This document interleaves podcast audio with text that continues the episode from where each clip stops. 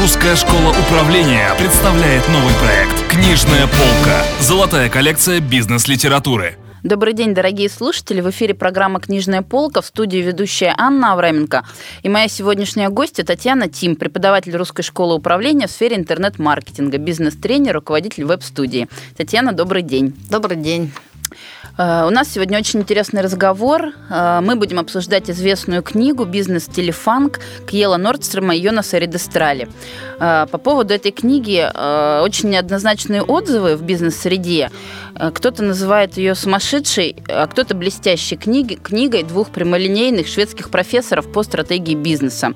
Татьяна, вы, наверное, тоже слышали подобные отзывы. Вот кому бы вы рекомендовали прочитать эту книгу?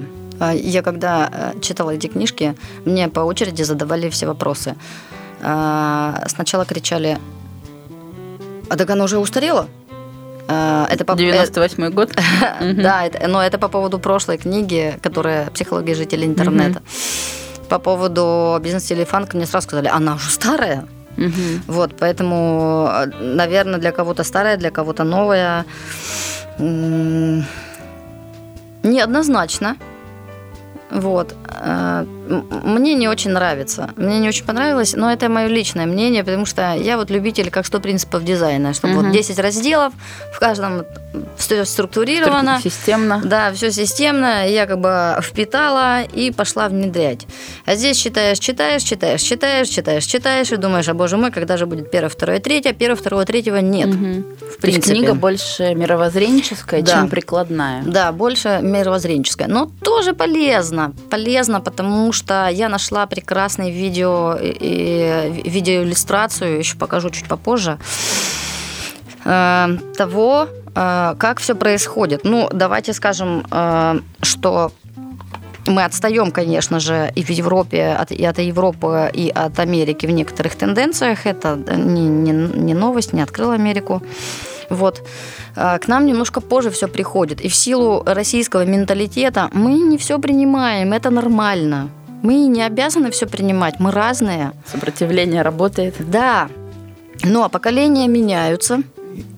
И, конечно же, стиль руководства, стиль управления, стиль компаний э, и, и э, эффективность этих компаний зачастую зависит от того, насколько руководители смогут адекватно увидеть э, свой, свой персонал и подобрать персонал, наверное, под те задачи, которые реализует проект. И я так сейчас витиевато и конями и огородами говорю, про очень важную вещь, как вовлеченность сотрудников и да, повышение да, их креативности. Именно. Именно, потому что вся книжка «Бизнес Телефанк», она об этом, о вовлечении, о горении, о, об эффективности. Татьяна, авторы вот говорят про некую третью интеллектуальную революцию да, в своей книге. Вот что это такое? Ну, собственно говоря, это и есть тот э, качественный сдвиг э, в сознании, э, когда основным ресурсом становятся не деньги, не, не недвижимость, не какие-то материальные активы, а, а мозг. Угу. Собственно, серое вещество и, и люди. Угу люди готовы, готовы вкладывать, использовать свои интересы свои э, интеллектуальные ресурсы. На службу бизнеса. Да. И у книги действительно есть второе название «Бизнес угу. пляшет...» э, Под дудку под, капитала. По, да. Да, да, под дудку таланта. А, капитал пляшет... Под, под дудку таланта. Да, под дудку таланта, вот так, да, точно. А, Татьяна, а что такое фанки-бизнес с точки зрения вот авторов? Я прям формулировки не нашла как представитель немножко такого, наверное, не фанки, хотя я даже не знаю с точки зрения горения, что такое фанки-бизнес. Бизнес, в котором э, вовлечены все, э, все э, единицы, начиная от руководителя и заканчивая, ну, уборщицей, если хотите. Угу. Чтобы она... Бизнес, где руководителю не все равно не от 9 до 5, угу. не с 10 до 6. Бизнес, в котором люди приходят, и они хотят, чтобы вот именно эти именно эта компания X вот была этой звездочкой, и они готовы работать больше, не прося за это денег, там, а как бы здесь не идет э, оплата за час или там, угу. или за проект, или там, или ставка, нет, здесь что-то большее. Это синергия, о которой там говорили там 20 лет назад, угу. вот, наверное, это и есть тот фанки бизнес, если, конечно... Где сильна мне материальная мотивация. Да, э, но и, и здесь и слабое звено есть. Как только э, в, этой, в этом коллективе э, приходит человек, который э, э, слишком перебирает с функцией контроля, угу. управления и рассказывания, все. Угу. Звездочки бегут, а это чревато. Слушайте, а как же тогда а, весь, весь менеджмент построен на цикле управления, да, который состоит из четырех важных составляющих? Это планирование, организация, мотивация и контроль. Что в фанке-бизнесе нет э, вот этих вот важнейших э, э, функций, нет, нет цикла управления? Да есть же все. Просто вопрос, как, как управлять. А, Например, в Макдональдсе, где не фанки бизнес, э, все регламентировано, да, вот ты работаешь на позиции там товарища в зале, угу. и ты от забора до обеда каждые 15 минут трешь вот эту полку, независимо от того, грязная, она чистая, ты тупо трешь ее каждые 15 минут, все. Угу. Все, все труд. Хорошо.